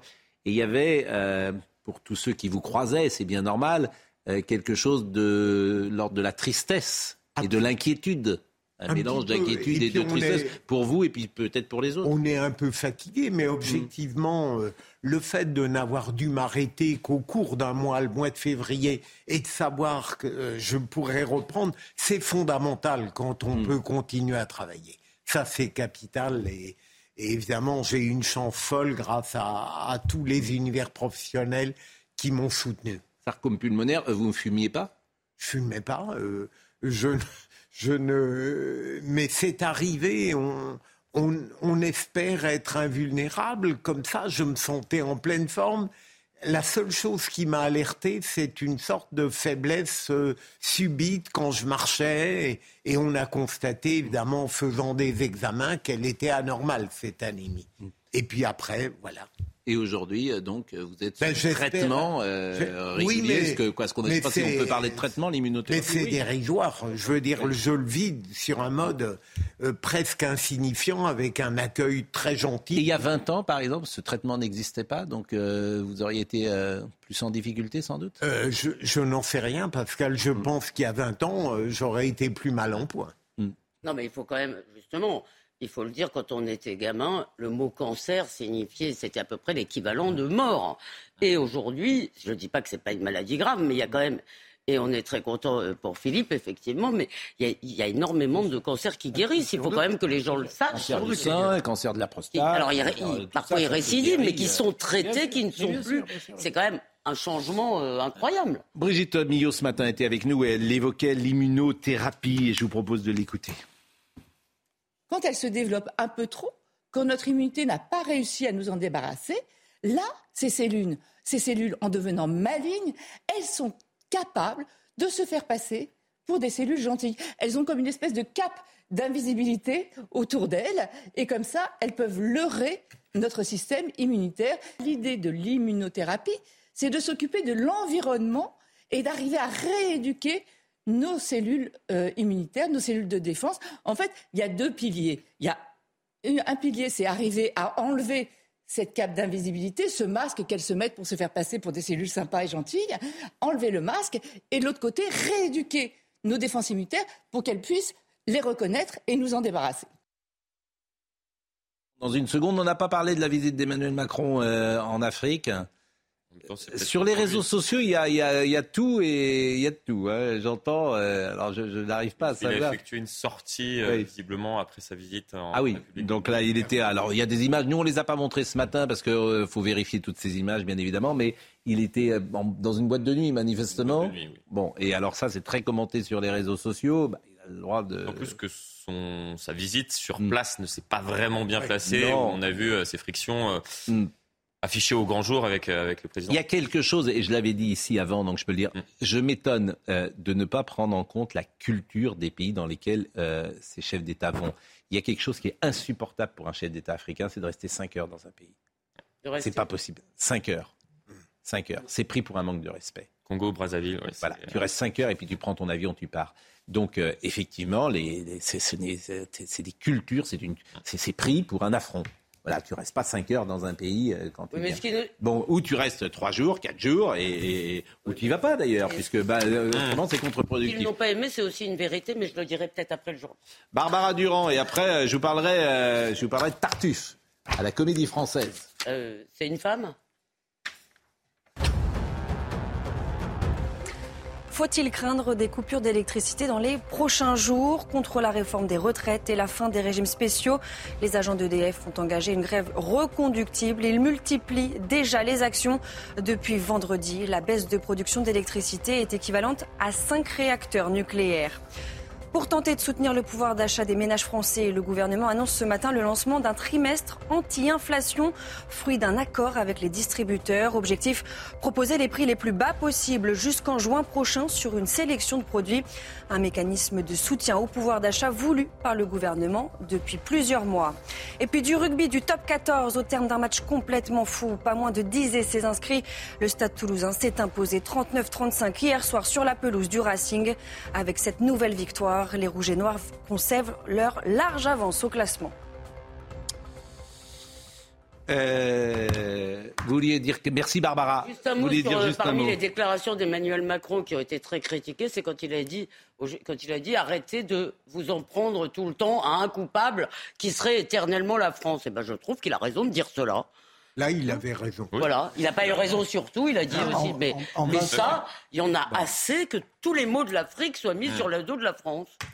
Et en de l'Algérie, et de tous les pays. euh, En 20 ans, on est passé de 10%, euh, la France représentait 10% du PIB de l'Afrique, on est à 4%.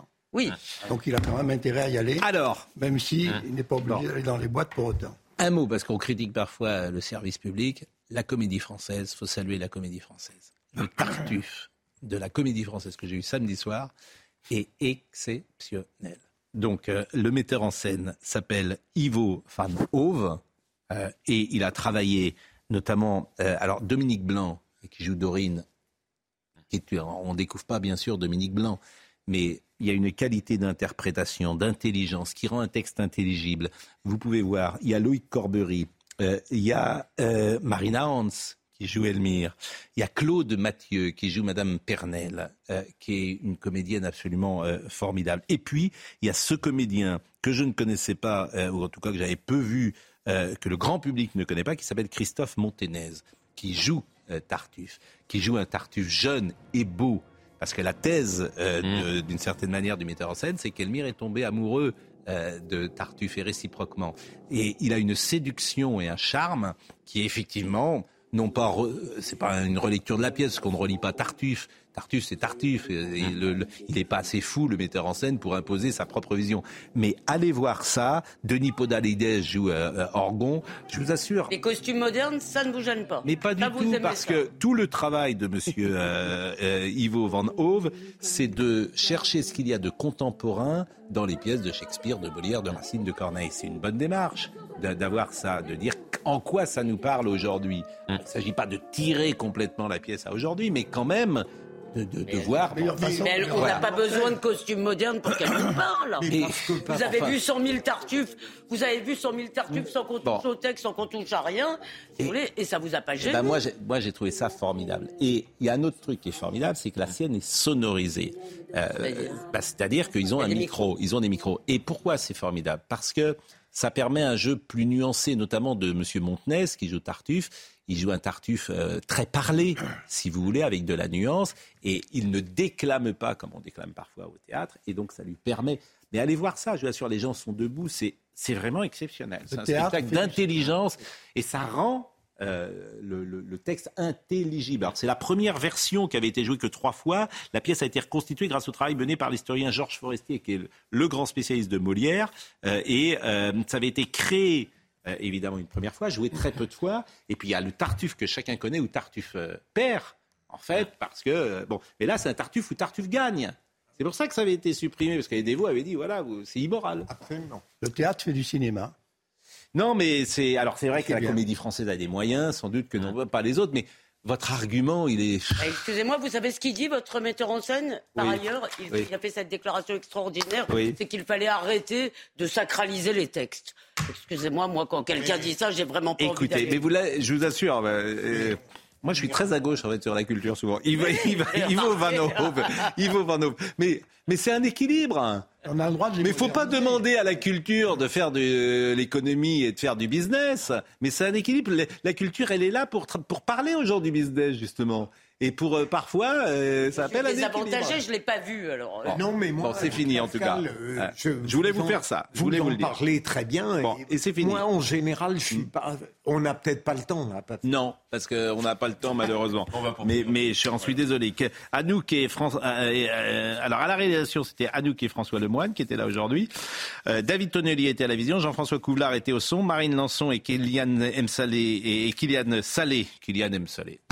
Vraiment, ça va plus du tout. Kylian Salé, toutes les émissions sont retrouvées sur cnews.fr. Dites en 20 secondes quand même ce que vous vouliez dire. Non, en non, 20 je secondes. voulais dire que peut-être que euh, vous dites Iran contemporain, euh, un, un spectacle. Hmm. Moi, j'aimerais qu'au contraire, on dise que les spectacles d'aujourd'hui nous rappellent les grandes œuvres éternelles classiques. C'est l'inverse. Mais ça mériterait de longs débats, Pascal. Il faut les moderniser. Si on veut qu'ils durent, si on veut les rendre immortels, il faut les moderniser. Bon allez, ne, ne repartons pas. Merci en tout cas Jean-Marc Morandini et euh, allez voir euh, la comédie française Tartuffe ou l'hypocrite. Et croyez-moi, des Tartuffes, il y en a. Jean-Marc Morandini dans une seconde. Ah, il y en a. ouais.